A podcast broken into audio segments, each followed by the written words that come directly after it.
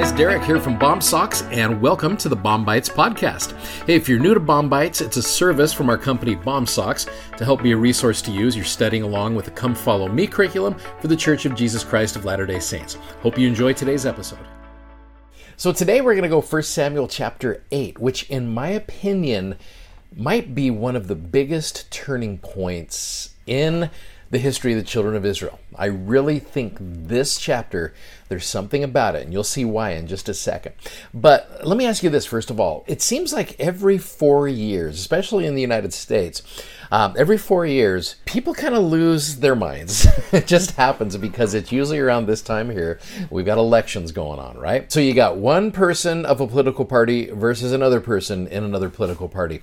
And it is so crazy because having a leader is super important to people. Now, the question is, why is having a leader so important to people? I know some will say, well, it gives me someone to blame when things don't go right, which sadly that that's one of the answers.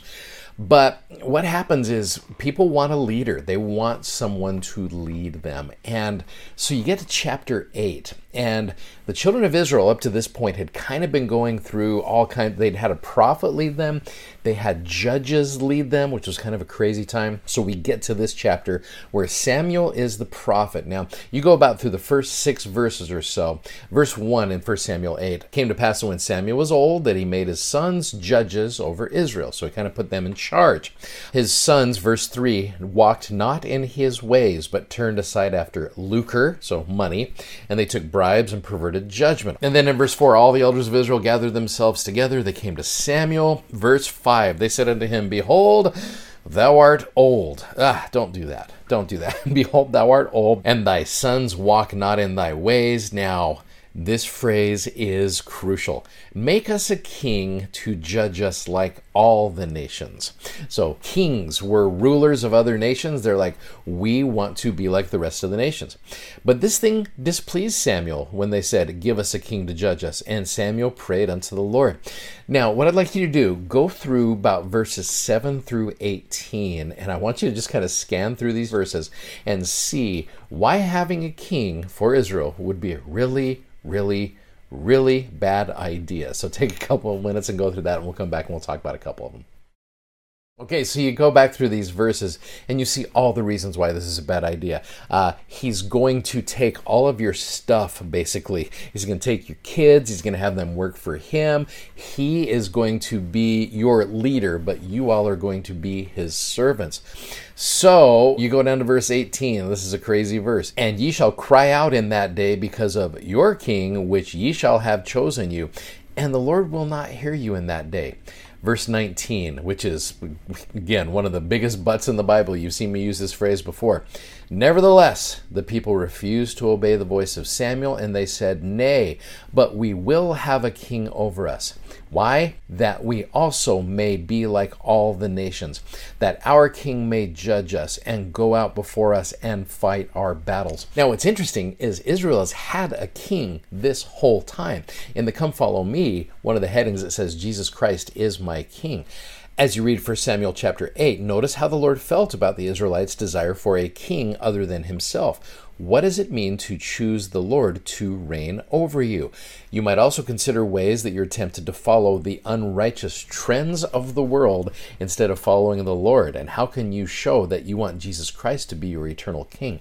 You know, as I was reading this chapter, I was starting to think about how you look at like trends, the way the world goes, for example. Let me show you a couple fashion trends here. Now, back in the 60s and 70s, you've got these beautiful things, these bright colors. The uh, you start getting into the bell bottoms and things like that. There, that that's awful. You know, that's crazy.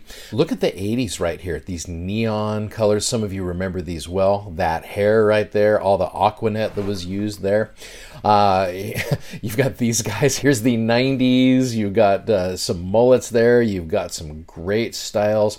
Uh, you go into the early 2000s. You've got everybody uh, just looking, you know, good the way they did them. Now into the 2010s and the 2020s. It just, these styles, it's, it's like when you go back and look at your parents' yearbook pictures. You're just like, oh, What were you thinking? And the reality of it is, that's just kind of the style then. And we go through these things, we cycle through them often. So the question is if worldly styles and trends are so temporary, then why do so many people try so hard to follow them?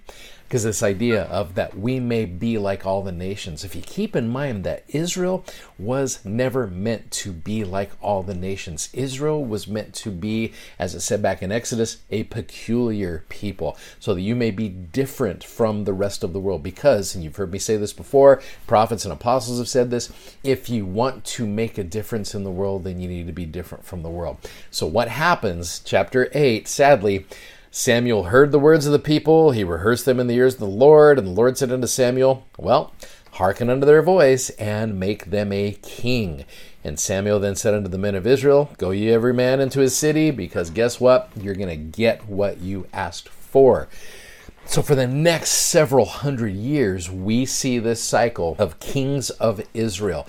And we're going to start off tomorrow with the first king. Because I really do believe that here's the Lord's going to do. If, if Israel wants a king so badly, I think the Lord's going to try to give them the best man for the job. And so tomorrow we get introduced to him as we see this.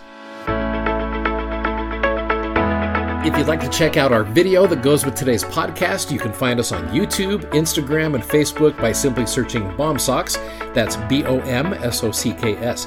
And be sure to check out our amazingly comfortable gospel themed socks at bomsocks.com. Thanks for listening and hope you'll join us again for more episodes of BOM-BITES. Godspeed and have a great day.